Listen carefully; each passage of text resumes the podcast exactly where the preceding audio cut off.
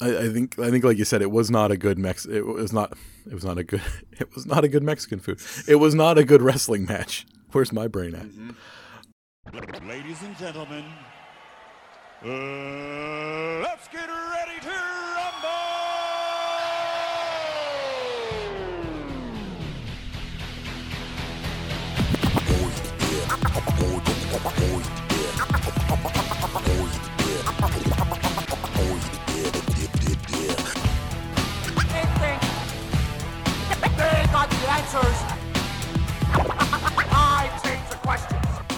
Hello, people of Earth, and hello, people of the internet wrestling community. My name is Curtis Spears, and you are here today with the Smark Foundation podcast, episode 11, sponsored by Milton Bradley Karate Fighters. And here with me, I couldn't even do it with a straight face. And here with me uh, on the Smark Foundation podcast, the uh, William Regal to my Tajiri, Shane Campbell. Shane, how you doing today? Doing great. Doing great. Would you rather be Would you rather be Tajiri? I mean, I guess it's a wash at that point. I consider my if I'm going to be Tajiri, I'm going to be like ECW Tajiri. I know that doesn't fit with Regal, but for the sake of this, I'm gonna be. Oh, that yeah. was really good stuff. Yeah, William Regal had his uh, T peed in too, so you really don't want to mess with that too much. Yeah. you, you ready to talk wrestling, man? A little bit, a little bit, a little bit here, Only a little, little bit, bit here. See, I, I, I think we should do it a lot of bit. At least an hour and a half's worth is what what I normally aim for. Okay. Does that fit with you? Yeah, yeah. I'm, I'm, gonna have some surprising takes today, so I'm just giving you uh, a heads up. Well, this time we we try to keep those takes positive. Remember, we don't want to be too angry. We'll see.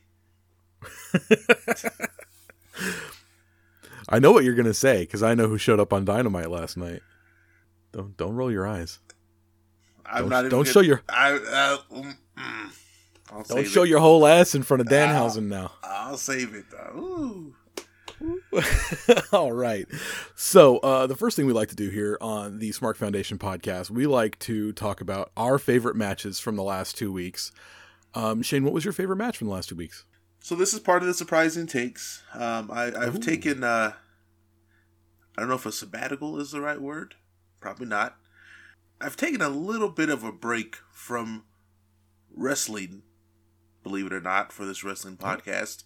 I normally do that too with the New Japan, but it's usually around World Tag League time. Yeah. But uh, right right now is some really bad shows going for New Japan, so I haven't watched much New Japan this week either. Yeah, I I mean this might be the first time in a while that I just I mean I've caught little highlights here and there of WWE and NXT, but I hadn't watched a single full show of WWE since our last episode. It's like what, 17 hours a week of wrestling content. It's kind of hard to do. Well, I mean, I've been doing it up to this point for the most part. Yeah, but you can't you can't maintain that forever. You're going to burn out. Well, and, and that's that's a little bit about it. I mean, honestly, I've I've lost a lot of enthusiasm with WWE since uh, Lesnar came back. Not necessarily anything against really? him, but I was just bummed that Big E's not the champ anymore, and um, the mid card is still kind of weird. I mean, RK Bro was a, a shining spot, but um, eh. So I'm kind of in a mess spot with WWE right now. That said, it's funny because a lot of people, a lot of people have been really happy about Lesnar coming back, like being a face. They think he's he's a lot of fun right now. I'm just not interested. I think I, I think my my interest might pick up after the Rumble, depending on that. But I'm just like, huh. So I've I've I've branched out a little bit. The the this the few wrestling um, matches and stuff that I watched that I enjoyed. I checked out a little bit of uh, GCW. Checked out some more oh. um, AEW. Um, Lovely. So if I if I had to narrow it down to some positives. There there were some fun matches last night, also on AEW, and then there's some things that weren't as fun on AEW. I, I will say there's some things that were very nice, very evil uh, on AEW. Very. so I go saying, um, I will say, listener, I am currently making Danhausen faces at Shane. See, man, I wouldn't even recognize that because he's not on the radar. Um, I, I will say I'll narrow down to I've been enjoying um, what Matt Cardona has been doing. Um, I've I, have i have picked up on it since he won the ECW TV title. I guess somehow. Yes. Oh, what a moment! So- what a moment in the history of A- of ECW. Yeah. Oh my god, So I don't quite get that, but I enjoyed watching it. Cardona is the fucking king. I, I can't Oh sit through God. honestly. I can't sit through a lot of GCW just because the commentary makes me want to put like a toothbrush through my ear. Um, Ooh, I know, I know. I didn't see that season of Oz. What season was that that? was the that was the last season. Other than the unbearable commentary, I, I like I like Cardona. I've always I've always been on that that hype train. I've I've always been on the Major Brothers hype train.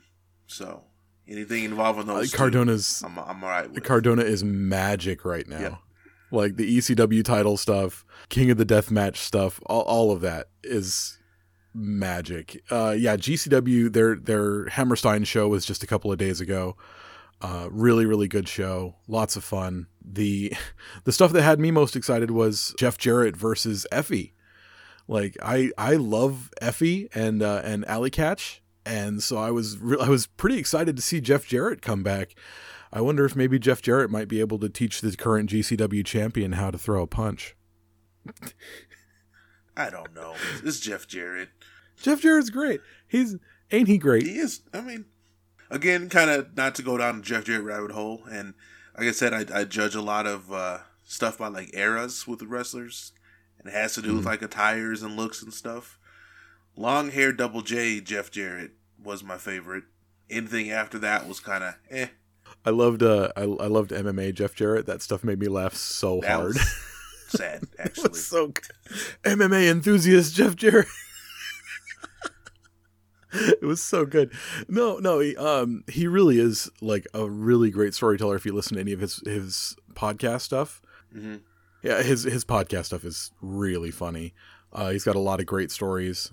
I did see a tweet this weekend where uh, he came out in like a black black shirt with cut off sleeves and black trousers and black boots, and they they said, "Oh, stealing that Shield look from Kurt Angle."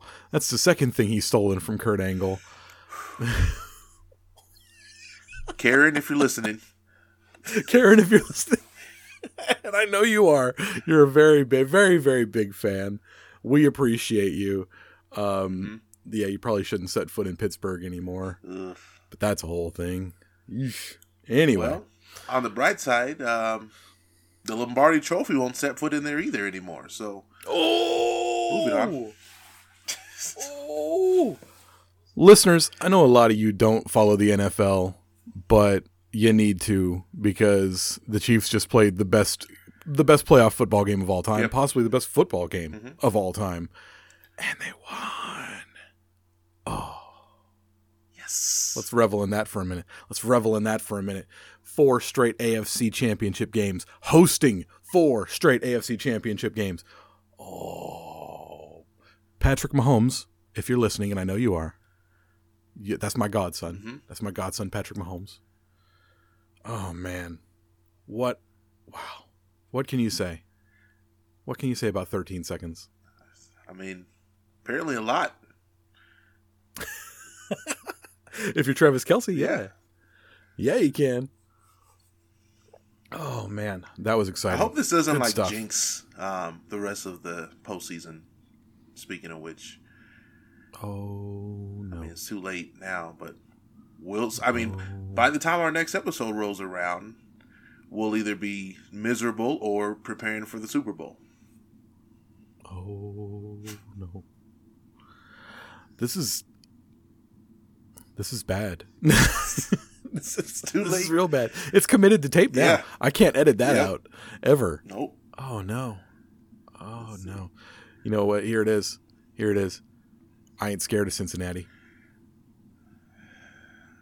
Okay. I ain't scared of Cincinnati. It's fine. It's fine. Okay. I'll take it. a little bit worried, but I'll I'll go with it. Well, anyway, what was your what was your actual match of the week? Other than it just was it the Cardona match? So, because of the TV title match, I, I did tune in um, to the Hammerstein with uh, him and and Janela. That match was terrible, Mm-hmm. but I still enjoyed him. I still enjoyed Chelsea Green.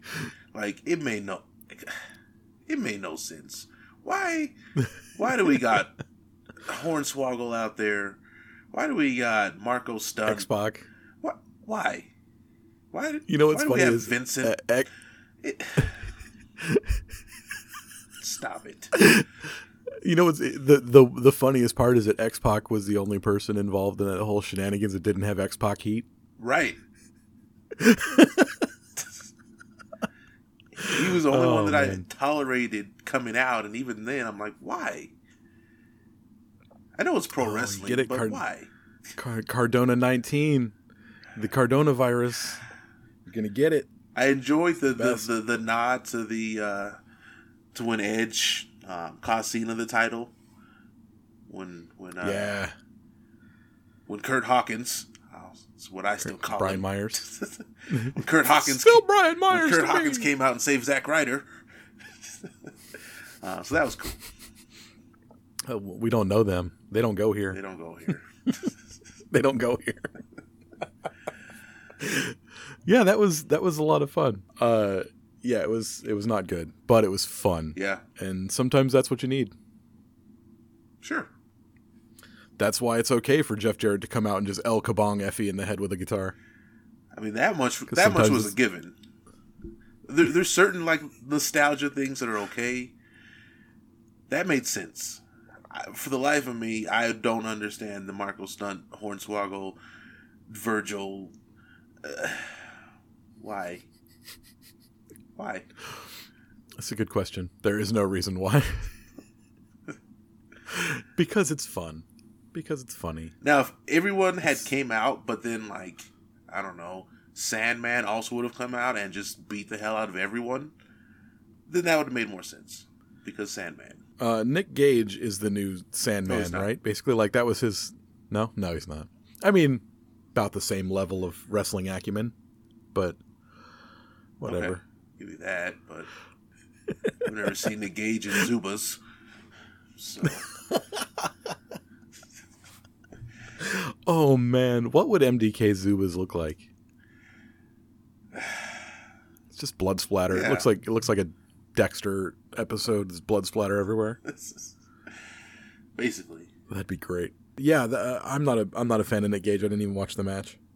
No, I did. Uh, I I did watch a couple of the matches. I thought I thought that the world on uh, at Hammerstein was a fantastic show. Didn't watch the didn't watch the Nick Gage moment, but you know, good times. yeah. My my match of the week is actually a fun one. It took place on January 8th, which was before we recorded our last episode, but I hadn't seen it yet because it didn't come on New Japan World until after we recorded our last episode. Uh, it was uh, yeah, it was uh, Lij versus Kongoh in a ten man tag uh, between basically the two best factions in each uh, promotion between New Japan and Noah. So it was uh, Los Ingobernables de Japón, Naito, Shingo, Hiromu, Sanada, and Bushi versus Kongoh, which is Nakajima, Kenoh, Tadasuke, Aleja, and Manabu Soya. And it was, oh man, it was like a 15, 20 minute 10 man tag match. Everybody had a spot, everybody had a moment. It put a bunch of stories forward where we had like uh, Shingo, who had just lost the IWGP World Heavyweight title to um, Kazuchika Okada. He was having a moment with uh, Nakajima. Nakajima is the current GHC heavyweight champion. So, you know, a- after the match, Nakajima's holding up his belt going, Oh, here's mine. Where's yours? Where's yours, Shingo? And uh, so I can't wait to see those two, you know, have some sort of match way down the line somewhere. And uh, there was a great moment between Naito and Kenoh. Kenoh, the angriest man in the history of wrestling, I think. He is just constantly pissed. Not like not like um, you know, in that ready to fight like Batista the animal mode, but like in like his just wandered around like he's angry at his work. Like he just got to work and like the last shift didn't do anything. You know, and he's just like, Oh oh damn it.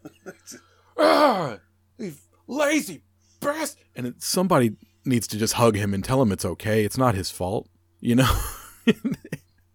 but he's he's got this moment where Naito is kind of shyly, coyly smiling at him and stuff like that, and and he's just angry at the whole situation. He slaps Naito in the face, and Naito laughs at him. He slaps him two more times. You know, it was Naito's like, "Oh, tranquilo, tranquilo, tranquilo," and Kenoh's like, "Fuck you." we all been there. It's, we've all been there. We've all been there. Anyway, uh, so yeah, uh, hopefully Nakajima versus Shingo and Kenoh versus Naito are down the line somewhere. And um, yeah, it was a really fun. Like normally ten man tag matches, I'm kind of like, eh, I don't really worry about it. You know, no, it was fun. It was fun everywhere. Um, I I directly after this decided that I was gonna get back into Noah. I haven't watched Noah since Kenta left like Kenta was my boy back in the day, and when he left to go to WWE, I just kind of went, eh, I don't need to watch Noah anymore. And uh, now I'm I'm gonna get I'm I'm ready to go back into the Noah, you know, into the Noah fray. I'm ready to see what Go Shiozaki's got for me. I'm ready to see what Nakajima's like as champion. I'm ready to ready to just hit the ground running with those guys, man. That was a it was a fun show. The uh, New Japan Noah crossover show was a lot of fun, and um, yeah, it it did it did its job. It got my New Japan tinted glasses off, and uh, you know now I'm now I'm ready to watch some Noah and have some fun. So yeah, I, I will I will say Good the times. little bit of Noah that I've seen that I've dabbled in. It does seem like for me it, it might be if if I decide to to dive a little bit deeper, it might be a little easier on the uh, on the palate for me than a lot of New Japan. It seems like it. Why is that? I don't know. I can't really explain it, but it, it seems like it's definitely not Americanized. But compared to New Japan, it, it feels a little more upbeat for me. If that okay. makes sense. Okay. Compare. Uh, I mean, overall, I think it draws a little bit more from maybe like a Mexican inspiration, a little bit. That could be. It's it's a little bit flashier yeah. than uh, the New Japan, so that that could be a thing. I don't know if that maybe comes from uh, from it being a like a Misawa product that he created, you know, all those years ago. I don't know, man. It's uh, that's that's an interesting way to put it. I've never heard it put that yeah. way. So, yeah, Noah's great. Um, Go title run from 2020 was it was a moment. I ended up seeing a lot of those matches. There was one that kind of put me off, but a lot of people liked it online. Did you hear about the staring contest? Mm-mm. Oh man! So uh, in the middle of his title run was uh, Go GHC heavyweight title run was when the uh, they were doing a bunch of the empty house shows and things like that. Uh, it was from March 29th of 2020.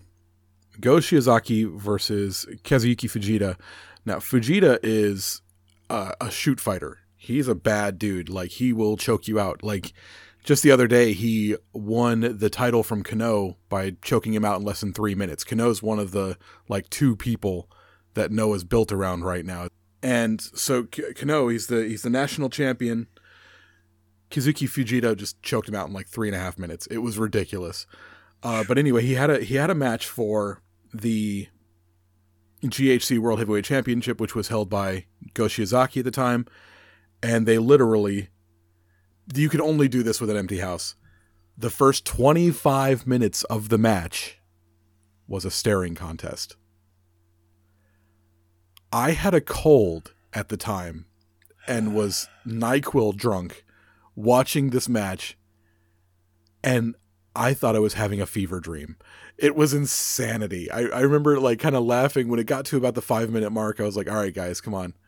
When it got to about the 10 or 15 minute mark, I was starting to like kind of like doze out. And like then I woke up and they were, st- and I, I don't know what was happening. It was insanity. 25 minutes of them literally staring at each other. um, so I retract my complimentary com- uh, comments about Noah. So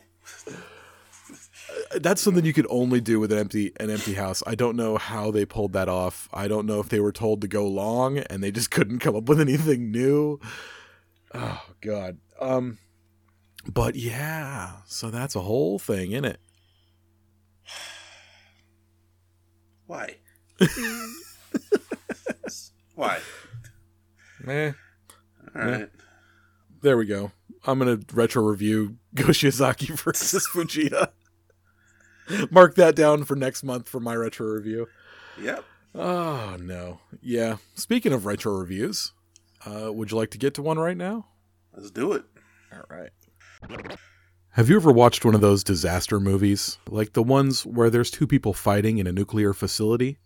Sirens blaring, people screaming and running for their lives, annihilation just around the corner. That scene, that scene with the red lights flashing and the carnage around all corners. That scene is our retro review this week. The no ropu electrified barbed wire exploding cage death match between Atsushi Onita and Hayabusa from May 5th, 1995. This was a highlight for hardcore promotion FMW. A fight between Onita, the old guard, the figurehead at the top of the company, and Hayabusa, the ultimate natural disaster, a colorful, innovative high flyer who didn't mind getting bloody.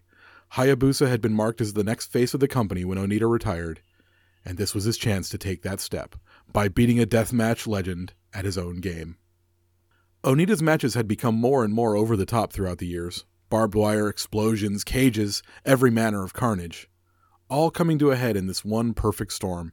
Any fan of current wrestling gets an instant glance at Onita's influence on today's wrestling, seeing basically an Onita tribute act in AEW with Jon Moxley, even arriving to the exact same theme of Wild Thing. And in the cage waiting is another one of today's biggest influences on modern wrestling, Hayabusa, a man who invented and innovated so many moves that are used by different types of wrestlers. The Phoenix Splash used by high flyers, the Falcon Arrow used by power wrestlers. Hayabusa was an absolutely deadly striker as well, and had a look that screamed cool in the 1990s. The dude was the total package. The match begins with a 15 minute time limit. At that time, the ring will literally explode.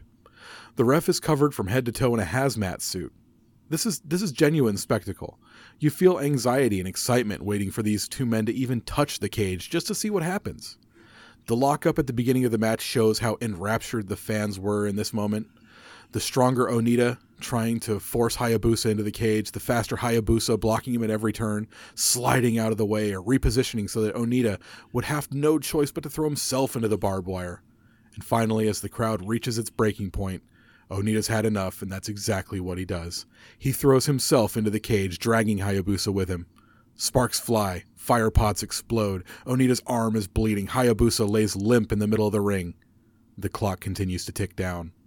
Under 10 minutes, and Onita begins laying leather to the younger, more agile foe. Stiff kicks rock him to his core. Hard suplexes fold Hayabusa in half. But one thing Onita can't overcome is Hayabusa's determination. So he doesn't even try and instead he just throws him into another explosion. Onita then locks in the dreaded scorpion death lock, and it's a mean one. Hayabusa's feet might have touched his head. The deep single leg crab continues to ground the high flyer. Hayabusa begins to reach for the ropes, but there are no ropes. He has to do this on his own. Can he overpower the much larger Onita? He breaks the move and is finally able to throw Onita against the cage himself at the three minute mark. And that's when all hell breaks loose. That disaster movie with the alarms blaring and the lights flashing, that begins to happen during the match. The exploding ring is priming. Cameras at ringside go slightly askew, like a Dutch angle shot, reminiscent of the old 1960s Batman show. The crowd is absolutely restless. Something is coming. Meanwhile, Hayabusa finally takes control. He's able to plant Onita with some throws and a standing moonsault, then locks in a figure four. But Hayabusa isn't a submission specialist and Onita is able to break the leg lock with multiple powerful strikes. Onita throws a devastating powerbomb, a jumping DDT. The announcer at ringside is going out of his mind with the countdown. Mere seconds left, and Hayabusa throws a spinning heel kick into Onita's face, then backs up and charges. San, ni, ichi. Onita jumps out of the way of the charging Hayabusa and covers the ref as his opponent flies into the cage and the countdown finishes. Fire and brimstone, smoke everywhere, dust settles, and we're given a view of total devastation. The ring has exploded. A second referee enters and Onita finally stirs. He grabs Hayabusa, and the two begin driving each other through the mat with power moves, power bomb after power bomb. Hayabusa climbs to the top of the cage and attempts a moonsault, which he misses, sending dust flying everywhere. Onita takes advantage, two more power bombs, and he stacks the younger man up for a three count. Wild Thing echoes in the distance. Young wrestlers run in with water for the two men, and Onita, being the gracious victor, makes sure that Hayabusa is seen to first. Then they embrace as friends and rivals. Onita helps Hayabusa to get medical assistance. Onita grabs the mic and officially retires for the first time, not the only time. Roll credits as Onita walks off through the fans, an action movie in wrestling match form. Shane, what did you think of this match? So when you uh, when you said we were gonna do this match, my first thought was this was uh, payback for me picking the uh, monster truck sumo match. I like this better than the monster truck sumo match. This one had power bombs in it. It did.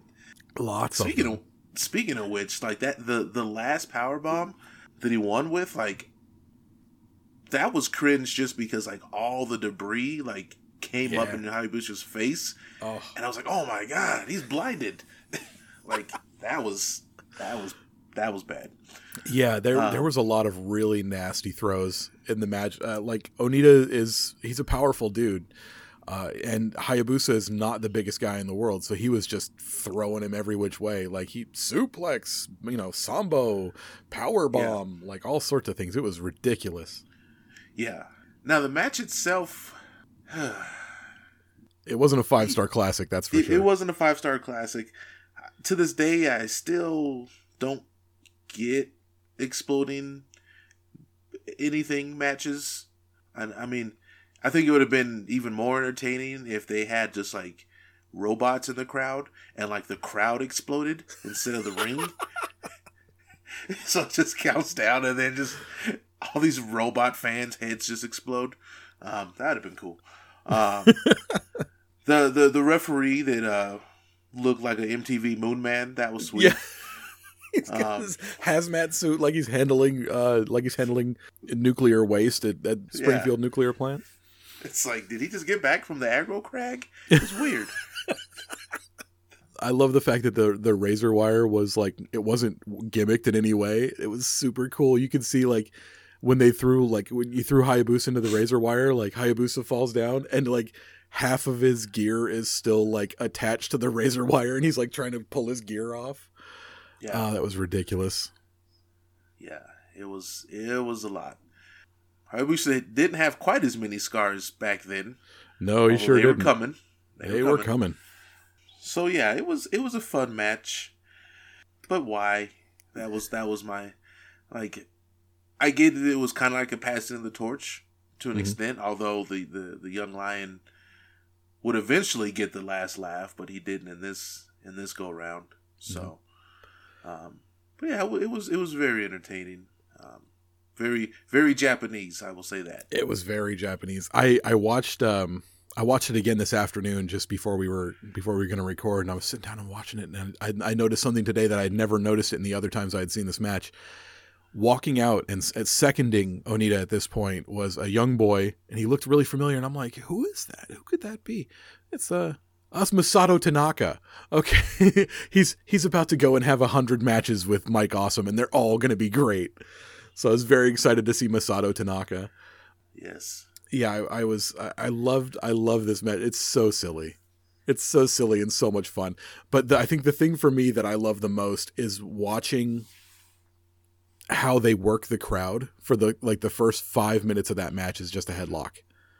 And they're like we're gonna throw each other into the cage. Oh, oh, oh. Oh and the crowd is just eating out of the palm of their hands. They are Yeah. oh god so much fun. And when they finally like when they're finally starting to turn they're just like do something. And then that's when they hit the cage for the first time and the crowd explodes. Not like the way Yeah. you say that the crowd should explode but It should have. maybe. I mean who's to say that isn't coming? You never know you never know with covid they might have to restrict crowd attendance again and you know then you just have a bunch of robbie the robots from nintendo and they're all you know or like like the monsters in chopping mall yeah, and then they just explode. they just explode at the end. Yeah, I remember watching the, the first time and going, "This is only this is only a 15 minute match. why is the video 35 minutes? And I didn't realize that they keep going after the ring explodes. oh no. And then and then the uh, the lead up to the match with them walking out and oh um, yeah. yeah It was it was weird. That's not Hayabusa's normal theme that I'm used to hearing because he's he's got a theme called Fight with Dream, and I don't know what that theme that it was playing for this match was, but it wasn't his normal. So like he started coming out, I was like, wait a minute, I don't know what that is. yeah. What's going on here? Mhm. But then but then you hear Wild Thing, and everybody knows Wild Thing now because Jon Moxley is a uh, he's a Atsushi Onita cover band these days. yeah, good for But- good for him. Yeah, He's got that going. he looks great. Good for him for not. That's true. uh, Yeah. He he looks like he looks like seven years younger. Yep. and and less like um, Alex Jones. So that's good. I mean, really, that's just the goal for everyone in life is to not resemble To not look Alex like Alex Jones in any way ever. Alex Jones, if you're listening, and I know you are, it's actually me that controls the weather machines. Can we get Alex Jones in one of these exploding ring matches? Yeah, probably. Yeah, Okay. I mean, just tell him there's like a demon eating fetuses in the middle of the ring. He'll go in there voluntarily. It's fine. That's true. Um, I don't know if I should cut that out or not. It's already in the atmosphere. I might put that in the stinger at the beginning of the episode, for God's sake. Anyway, that might be the opening. oh, yeah. So, Yep. uh, purely spectacle over over substance. Super fun. I Yep. I love what it's just. The ring explodes and then they power bomb each other into oblivion. I would have I would have liked to have seen like a perfectly timed power bomb ring explosion. oh, that would have been so much fun. Yeah. O- Onita does this thing where, like, often in his matches, like he covers someone else, like during the explosion, so that he can show. Like, do you remember in during the the AEW ex- explosion, quote, big scary quotation fingers explosion, Uh-huh. how um Eddie Kingston came in and covered up Jon Moxley? That was an Onita tribute, like to, you know, because that was that was Onita's thing. Like, uh, I think the first time I saw him do it, it was in a match with Terry Funk, and he and Terry Funk had had they had just thrown down together, and they had had such a like a banger of a match that they when the when the explosion went off, Onita he he respects Terry Funk so much that he ran in, and Terry Funk was still laying out on the ground. He he ran in and he covered Terry Funk and took the took the grenade with his own body, you know that sort of thing. And that that uh, that's diminishing returns on that. But I liked how they they switched it up this time, and instead of him covering his opponent, he jumped out of the way of Hayabusa's charge to cover the referee, who's who's the only person wearing protection in the match. Yeah. who's who's the only one that looks like a Alpha Five variant? He's he looked like a microwave baked potato. let's, let's cover him. He looked like the T one thousand was having a no bones day. T two fifty. I just snorted. All right. Well, yeah. No. Um. I, I I wanted to do something fun with Hayabusa because I wanted to do a Hayabusa match, Mhm. and I wanted to be able to talk about Hayabusa, but like everyone when they talk about Hayabusa just talks about his injury, and I don't want to do that. I don't want to. I don't want to bring the world down like that. Yeah, he was he was injured in the ring. Okay, that's cool. Well, it's not cool. That sucks. Everything that he did leading up to that echoes into eternity. Right. Like the Phoenix Splash is still a move that people can't master 100% of the time. It's that innovative. Like Kota Ibushi blew out his fucking shoulder doing this the Phoenix Splash in the G1. Yeah. You know, like the Phoenix Splash is an amazing like mind-blowing move that so many people can barely pull off and this is the guy that invented it and perfected it. The the Falcon Arrow, the Falcon Arrow is a rad move. That was my finisher in SmackDown versus Raw for years.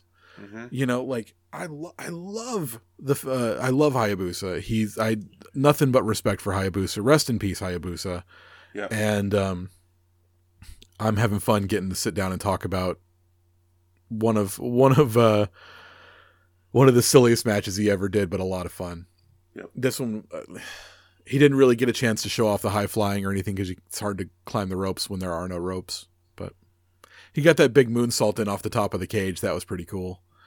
Ooh, And yeah, and he got to throw it. He got to throw out a couple of uh, couple of sambo suplexes, couple of power bombs, and stuff like that. So I'm down with it. I had fun. Uh, I I say five stars. Check it out. yep. five five snowflakes. Uh-huh. Joe Bob says, check it out. Monster Vision. Remember Monster Vision? Uh-huh. Yeah, Joe Bob. So, yeah, final thoughts on Atsushi Onita versus Hayabusa. Yep. Fun match. If you like your referees dressed like a Hershey Kiss, check it out. God damn it, not what I'm drinking, Shane. oh, no. Oh, we're loosey goosey tonight, buddy. Yep. All right. You know the tube on the back of the dryer that like connects to the wall? Okay, I'm done. I wasn't ready for that one. Oh, uh, I'm having a moment. I'm cherry. I'm cherry red. Oh, oh, serenity now. Okay, wrestling. God damn it. right, all right. How do I? Speaking of legacies, Uh huh. I think one of the things we want to talk about this week is we know Ric Flair's legacy. We know Shawn Michaels' legacy. We know Steve Austin's legacy.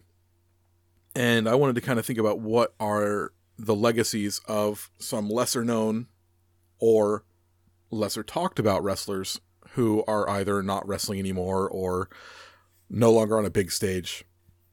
And um, some of them are no longer with us and I want to take a moment and kind of think about what what the legacy is for those people.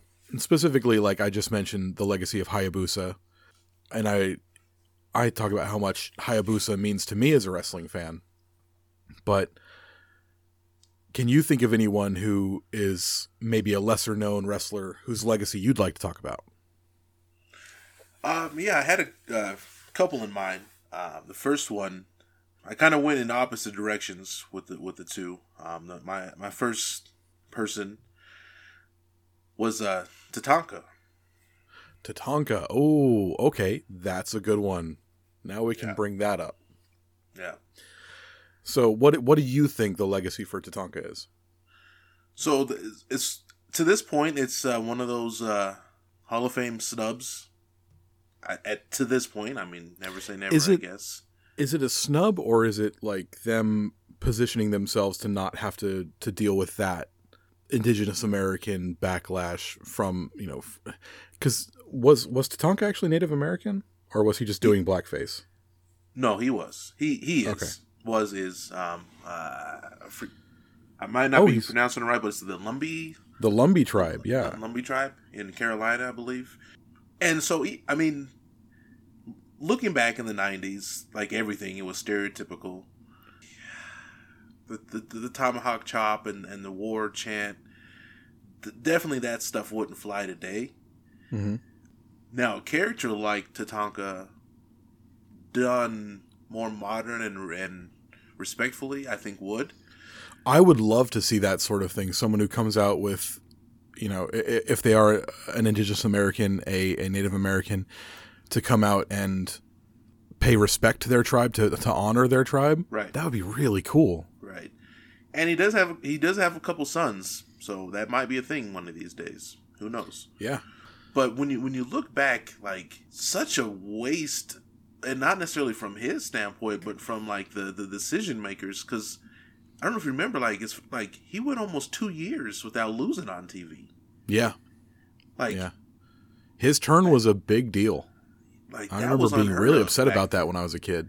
Yeah, and then his first loss was against not any like was it Lud- Ludwig Borga? something random like. So you, you have all that build up, then you have him lose to just some rando, and then you have him turn heel, and then when you have him with like DiBiase, which also should have been gold, literally, like it didn't amount to anything. You, you, you teased him. You had the feud with him and Luger and then and Bulldog. Like you had all these interactions, and there's there's you know always been the rumors, so to speak, that that there there was a title plan for him um, that was nixed by I'll give you a guess, and and and who and and I think that came from him. I don't know how. I, I don't know. I don't know. I think I read in an interview or something that he said that he was in line for a title run, um, and I guess the the Kliq kind of nixed that. Yeah. Who knows? He never had any titles in the in the World Wrestling Federation. Exactly. Like he didn't he didn't have an intercontinental run, which would have been, I mean, easy intercontinental run. Right. He never had uh, a tag team run. He never had anything. Mm-hmm. Yeah. That's really upsetting.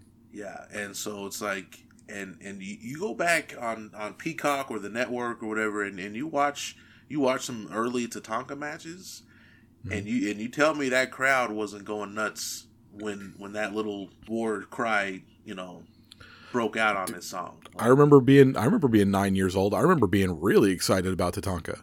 Yeah, you know, I was I was running around. You know, I I don't like to say it anymore. I don't want to talk about it anymore. But I, I was doing the, you know, tomahawk chopping and, and shit like that in my right. in my room. Like I remember, you know, being really excited every time I saw him on TV. You know, it, because he wasn't losing. He was running around, you know, beating people and like, yeah, maybe it was an insensitive character, but it it wasn't it wasn't blackface like we discussed like it wasn't right. it wasn't him pretending to be a native american he is an indigenous american from an indigenous tribe yeah and it, you know if that had been more respectfully that could still fly today i think mm-hmm. and uh, yeah the dude should have probably had at least an intercontinental run or two at a minimum right yeah so yeah that that was one of those things where i mean yeah the the gimmick wouldn't fly as it was back then today but it's my understanding that he didn't really burn any major bridges um, mm-hmm. when he left.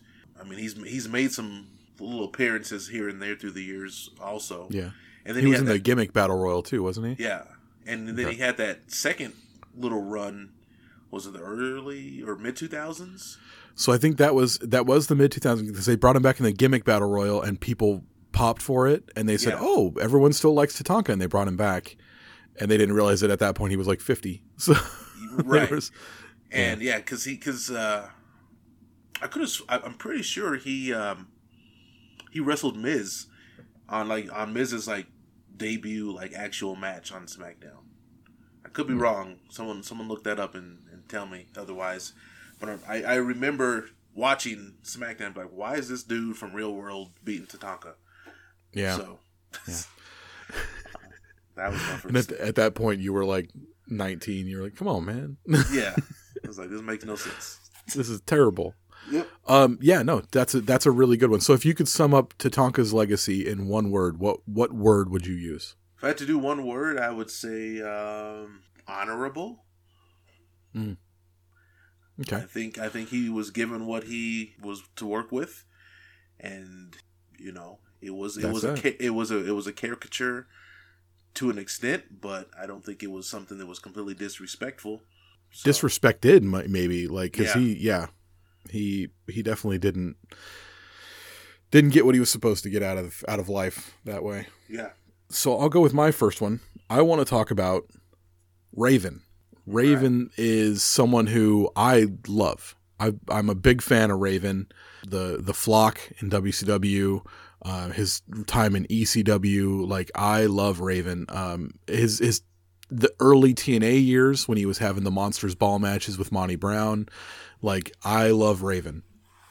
And I was thinking when I when I first mentioned this to you, you know what what is Raven's legacy? Uh, and if I could think of what is Raven's legacy, I think that he his legacy is that he was just a little bit ahead of his time.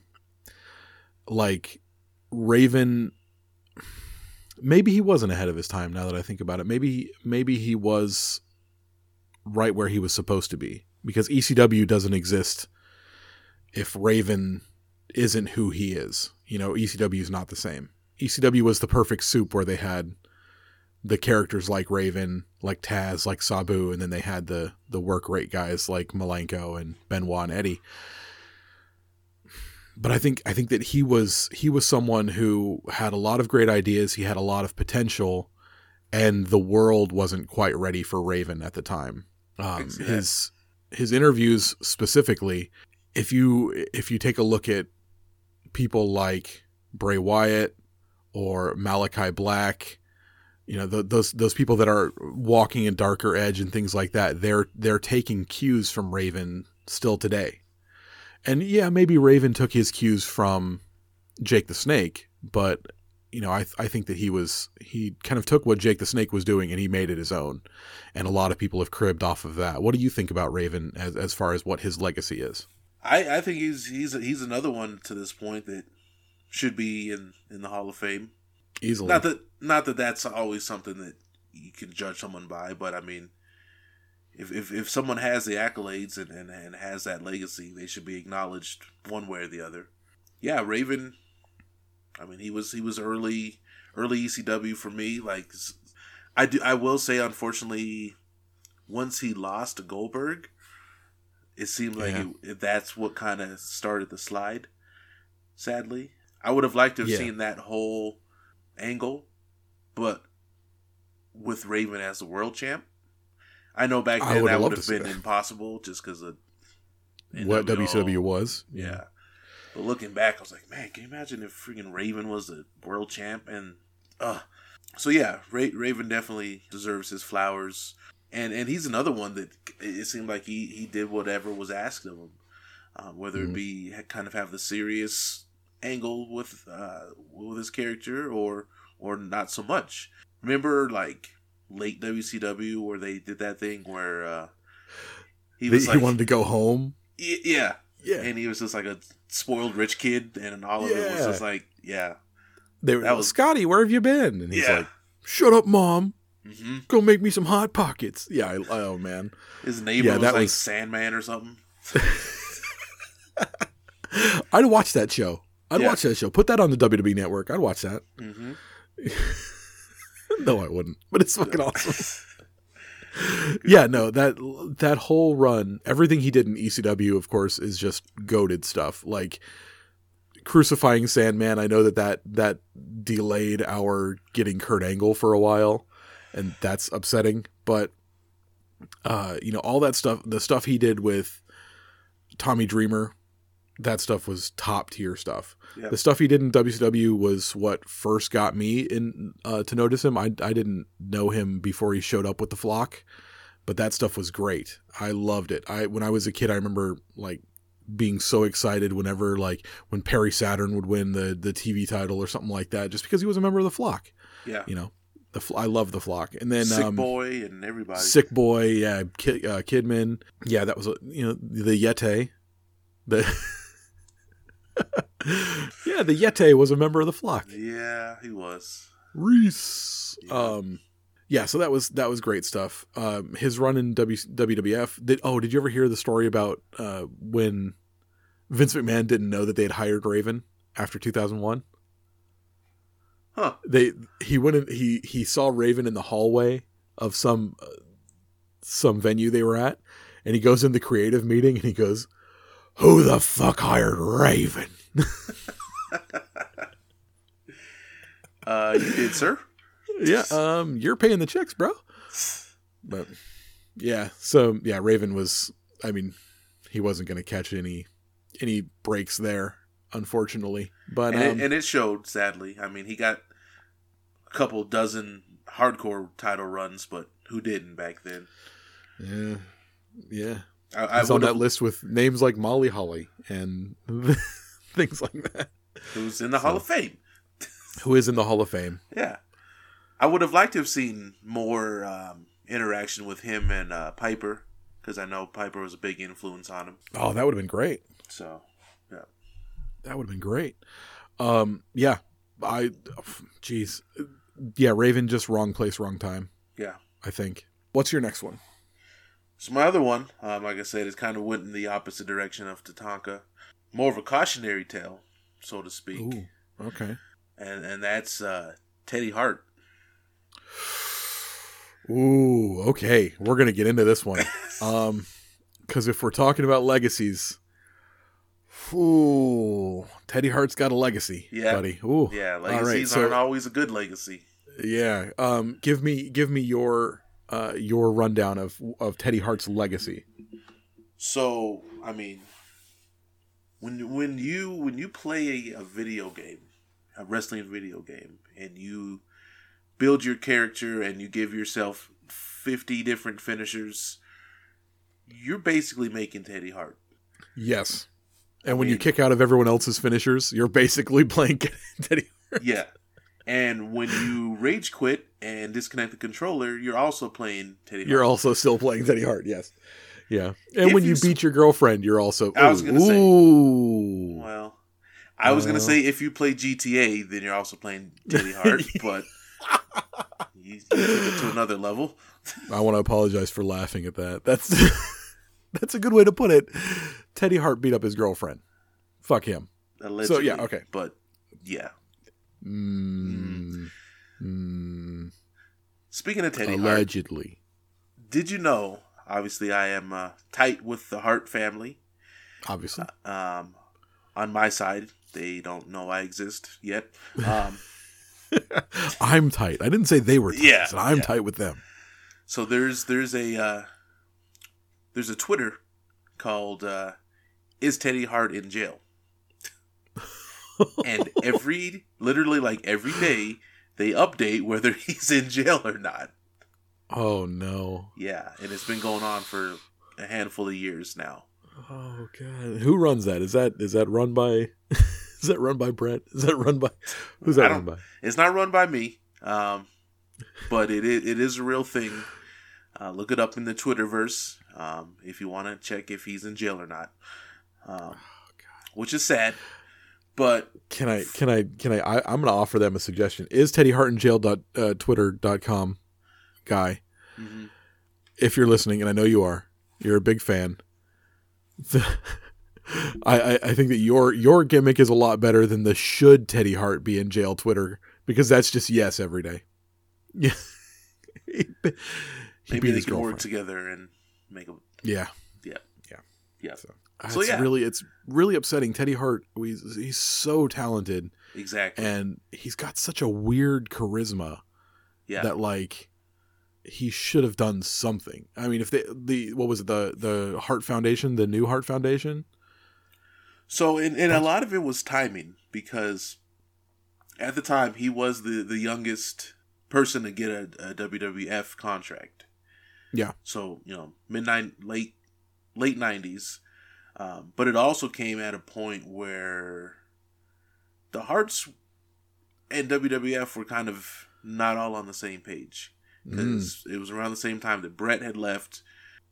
I think Owen was still alive at the time of the contract offering. So yeah, there was there was there was some beef with with with the Harts and and but you know they still offered him the contract because he was amazing. Like I said, he was a human finishing move every move. Um, you know, Chris Kanyon gets a lot of credit for being an innovator of offense, rightfully so. You'd have to put Teddy Hart up there too, with just things I'd never seen ever in my life. He could he could go in the ring and do just insane things. Yeah, Like how many you know twisting, flipping, you know whatever splashes, you know, and yeah, every last one of them was a finishing move in any match. right, It was ridiculous, right. but And but the, the thing is, um,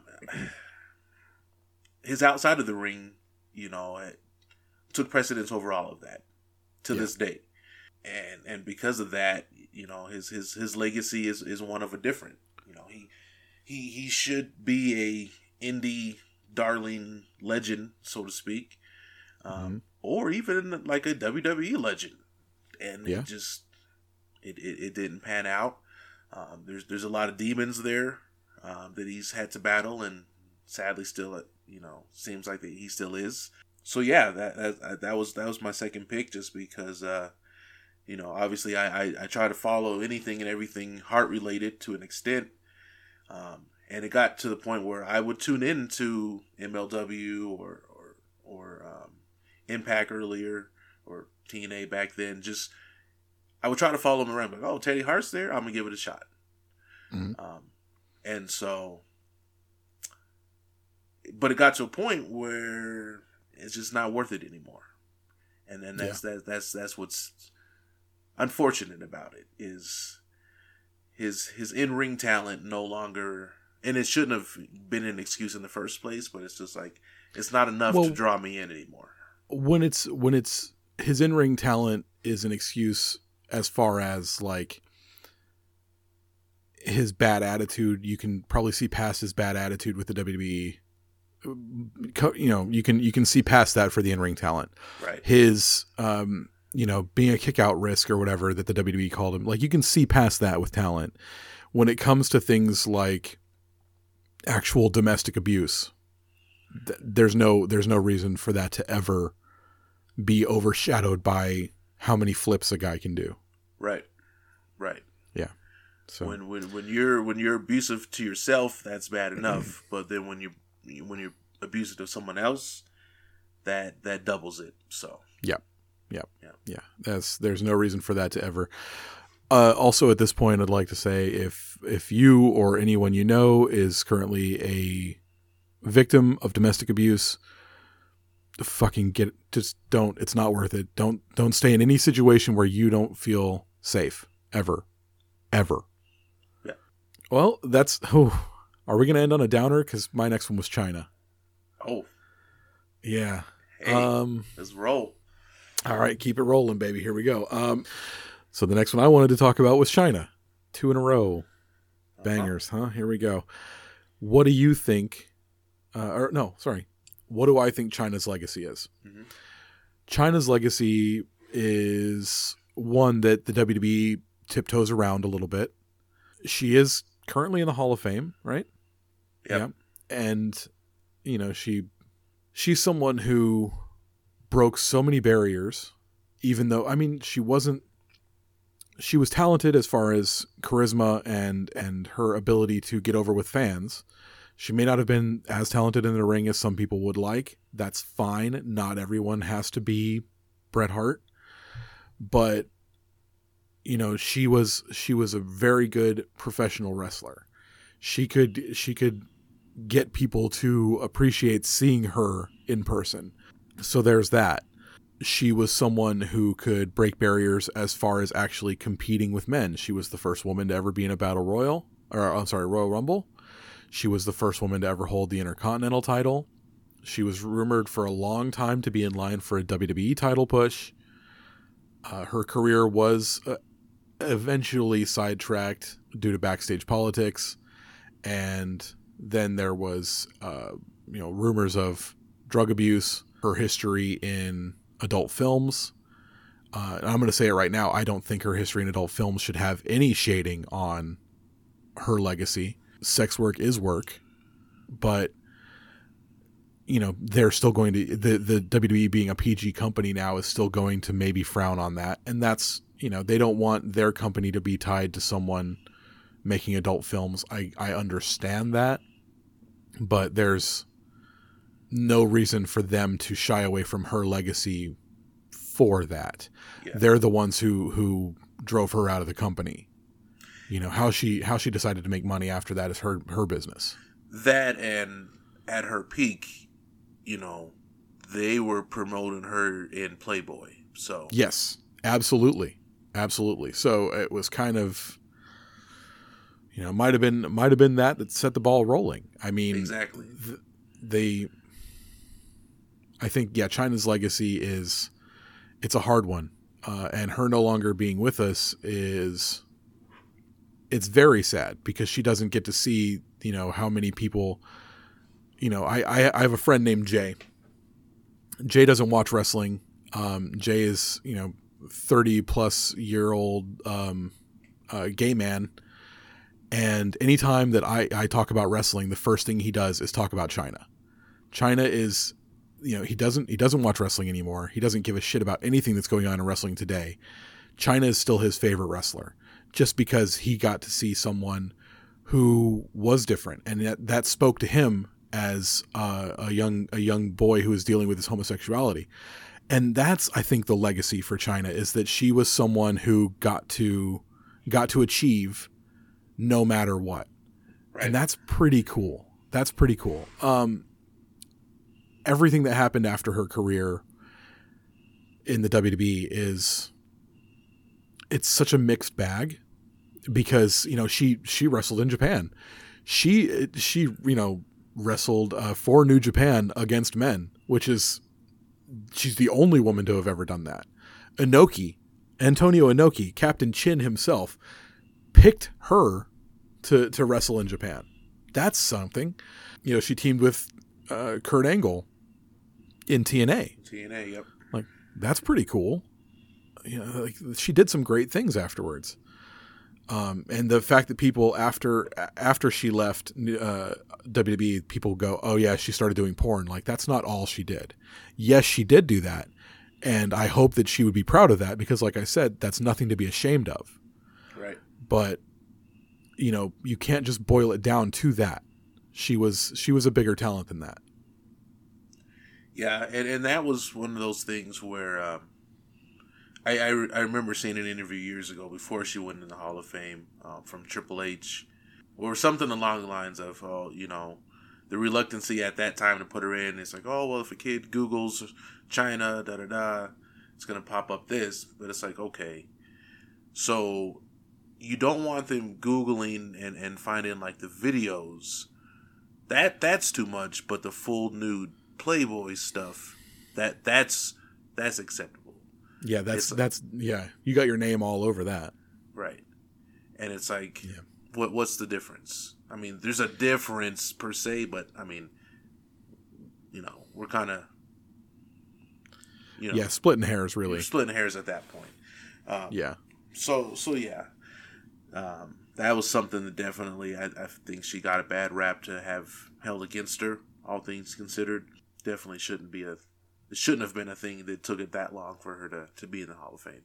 So, And I think another uh, another thing that uh, weighs on a lot of people is that no one was able to help. A lot of a lot of her later life, a lot of her later life was her doing these cries for help. yeah, And I don't think that you know, you know people watched watched her deteriorate like it was a reality show. Because she had been on a reality show. You know, but a human life is a human life. And it's not something that we can all just watch and do nothing about. Like where was where was WWE's wellness policy for her? You know, the WWE is always bringing back people who like um who need help rebuilding their body or kicking the drug habit and things like that. You know, they they'll bring back legends from the past who are hooked on you know whatever. Where was that for her? I, I think I think there was something that was available. I'm not I'm not entirely sure. Um, I, I know that there's been a handful of uh, opportunities that they've offered it to certain wrestlers, and they still have to decide if they want to take it. But I mean, ultimately, like,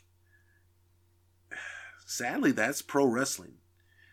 Like Yeah. box, boxing is the only sport I could think of that comes close as far as just so many cautionary tales about just people just going off the rails from one way or the other and and sadly she she was part of that I mean, like, was it was it CTE or something like that? Because like that's that's a.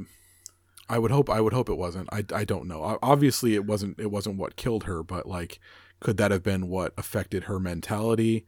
Was she always was she always someone who had to deal with uh, neurodivergent issues?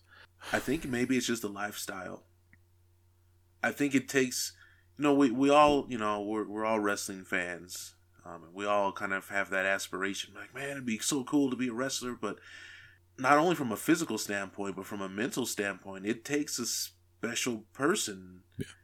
To be able to handle the the rigors of especially wwf Yeah, three hundred Uh, dates a year and things like that. yeah yeah, And so along that way, you know, depending on the type of personality that you are or the kind of personality that you, you know, develop, that that can be detrimental to your health and your and your life potentially.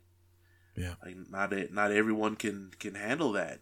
or or I won't say not everyone can handle it, but I'm sure they handle it in their different ways for each individual person. Yeah. Yeah. So Well, again, another cautionary tale. Um, and it sucks that she ended up like that because she was something very special. Um, so rest in peace to Chyna. And um, you know, again, if you if you need help dealing with issues, please reach out to someone. You know, this this gets heavy every time we have to do it, but wrestling is an ugly an ugly ugly business that has a great upside but a, a horrible downside that we have to we do have to discuss now and again. Um, even as fans where we try to keep it keep it up and keep it positive, you know, we still see these cautionary tales of people like Chyna or um, the sad tales like in episode two we discussed Hana Kimura and like I felt like we needed to put a stinger at the beginning of that episode with you know a, a trigger warning for God's sake. Like wrestling has a dark history and you can't really ignore it. But um yeah that's if if if you're someone who's dealing with anything like that please reach out. You know you deserve to be here and we love you. So. Yep. um yeah wow. Bummer huh? Okay. Let's uh maybe one more? What's one more we could do real fast how about mr ppv rvd what do you think how about robert van dammers what do you think Okay. what do you think rob van dam's legacy is mr ppv rvd mr monday night I think I think his his legacy is kind a little bit of a mixture of of everyone that we've been talking to or talking about in this episode. yeah It's a little bit cautionary, a little bit, you know. He he got he got his flowers. He's in the in the in the Hall of Fame. Mhm. Um, but some of some of his outside of the ring choices may have uh, well not not may have definitely cut short some of the plans that he uh, was uh, lined up for. yeah yeah in, he was uh, WWE. WWE champion and got busted. What, were they busted with anything harder than pot, or was it just pot? I think no, it was just pot, but it was the speeding in the first place, Mm. and then yeah, I, I, yeah, I guess that's a thing. Well, you know what? I'm taking that out. I'm not saying that, but, Alright. but um, yeah, no, uh, he he was busted. He was busted with pot and stripped of the WWE title. Really unfortunate. But the fact that you know an ECW original, uh, a, a dude who, you know, his whole gimmick is, I smoke pot. Like, how how was that shocking? Was was it speeding? Did he get it? I mean, was it the speeding? Did he get his his title stripped for speeding? the well the the it was the the the the pot. It was the it was the weeds. But come on, man! Like, okay, it was a different time. What was it like? Two thousand six, right? Something like that. Yeah, Different time, fifteen years ago. Okay, but I, I think a lot of it had to do with maybe not necessarily that, but I would be willing to bet that McMahon or whoever, or it's probably just McMahon, they may have been a little bit gun shy to begin with. yeah, given you know his his history in ECW and da da da, because you know how they are as far as you know non homegrown people sometimes have a shorter leash. yeah, So I think it was just like, okay, we're gonna take this chance, don't mess it up, and then a week later you mess it up. yeah. It's because it might have been like people behind the scenes may have been kind of waiting for that to happen anyway, Yeah. and he gave it to him. So Ouch. Think of all the great WWE title shots that or WWE WWE title matches that he could have had as champ. You know, like RVD versus Eddie as champ would have slapped. Just absolutely bonkers good. Oh man. That's upsetting. or uh, or that that uh that hidden gem that he had with uh Shawn Michaels. Yeah. Ooh wee. Um, I mean, Chris Jericho, that could have been a thing. God, man. Yeah. 2005 was a great time. Two, uh, sorry, 2006 was a great time for WWE in general. Uh, you know, with the the with SmackDown that could have been a huge boon to have someone of RVD's caliber as champion at that point. Um, yeah. So as far as the rest of his, as far as the rest of his choices in life go, um, yeah, it's just bad timing. Is if if I had to, I, I would say not, maybe, not necessarily bad timing, but if I had to sum up a lot of his legacy, I would say timing. Mm.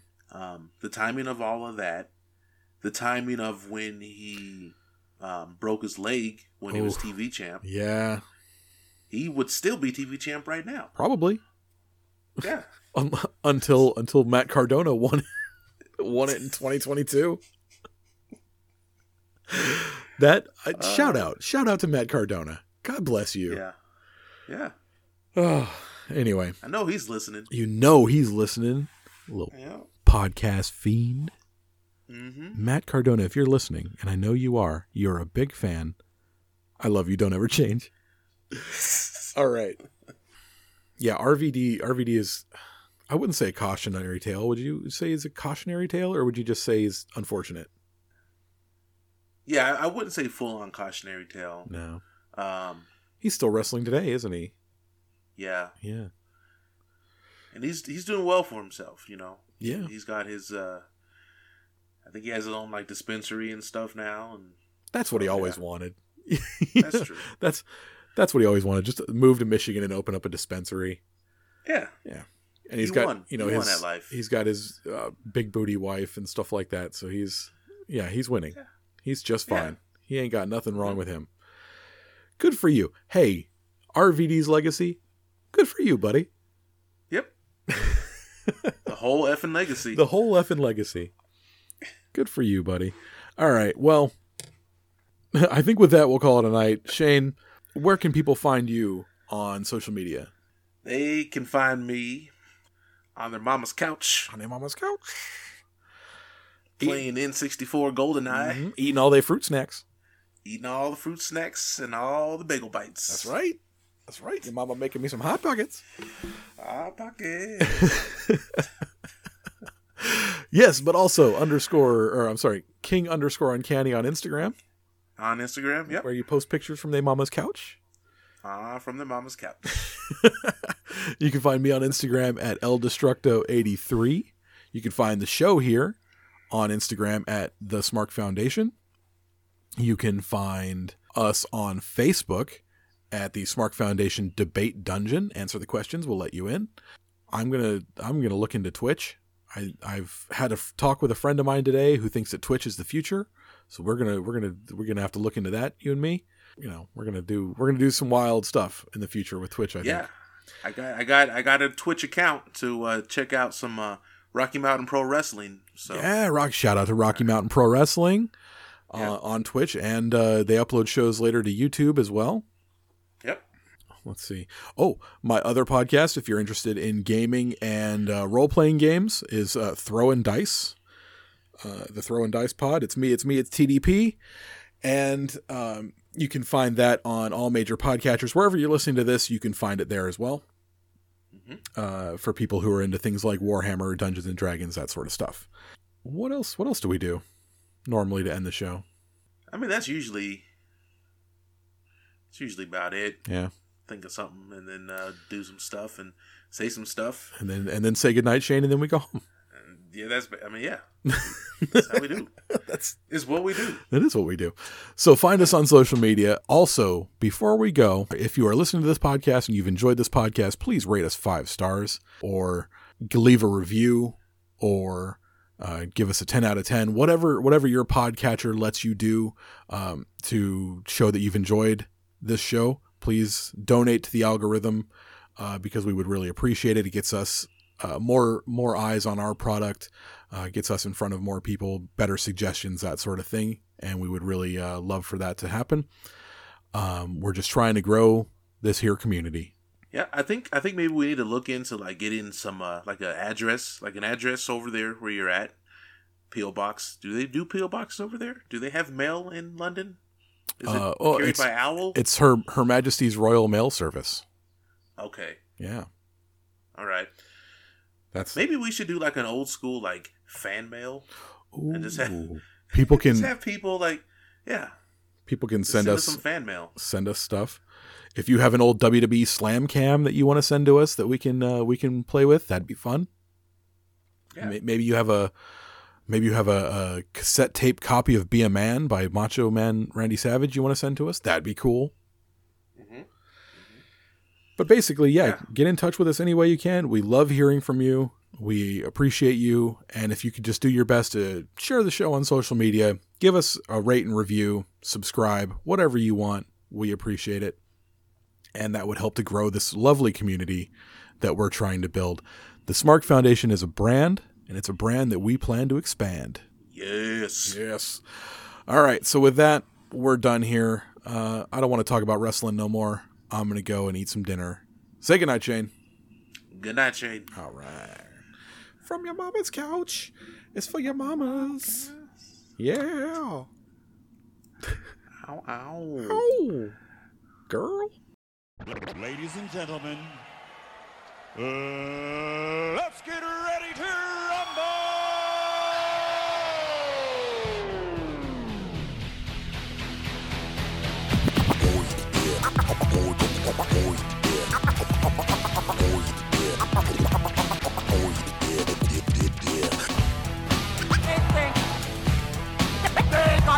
answers.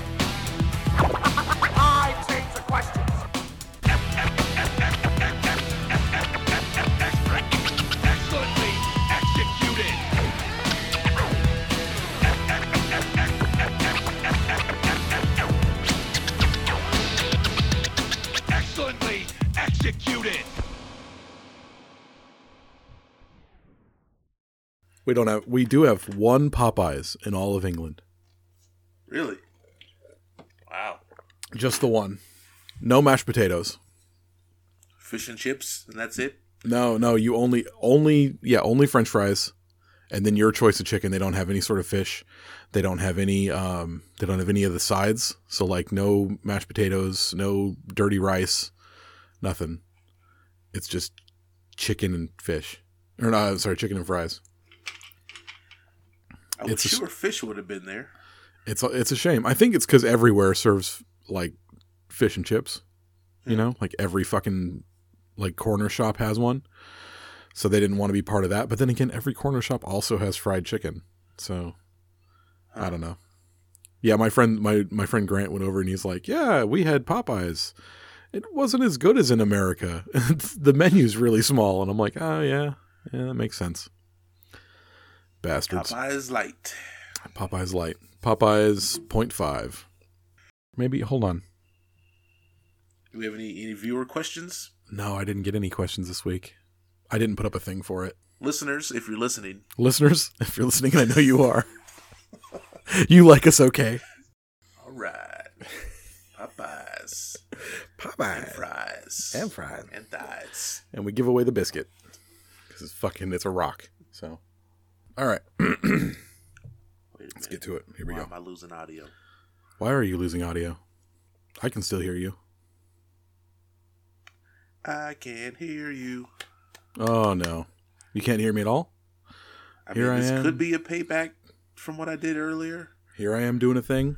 No, it's not. It's not a payback. I'm actually talking. I'm I'm literally speaking right now.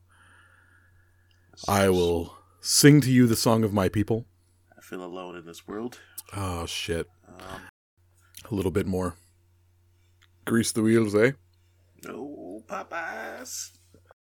Yeah, your screen is frozen like a Street Fighter in cut scene. You just got beat up by Vega. And you're just like, bleh. Take a sip of water. Yeah. Fujita versus Shiozaki psychic match battle. They're doing like Oh my god. they could have just edited that. They didn't even have to literally do it like that. Oh no. No, they had to. They had to. Um, if I was in the crowd, I would have wanted my money back. well, there was no crowd. Exactly. I still would have wanted my money back. Got to replenish my my fluids. Can you imagine if like GCW or someone did that? Oh no. Somehow there would still be like light bulbs exploded on someone's face. Popeyes. Popeyes. Popeyes. Popeyes. Chicken. Popeye chicken. Uh, this episode of the Smark Foundation brought to you by Ico Pro and Popeyes. Milton Bradley Karate Fighters. And Lugs driving driving boots. I, well, I mean, Nick Cage. Uh, Nick Cage. Yes, Nicolas Cage of the movie Face Off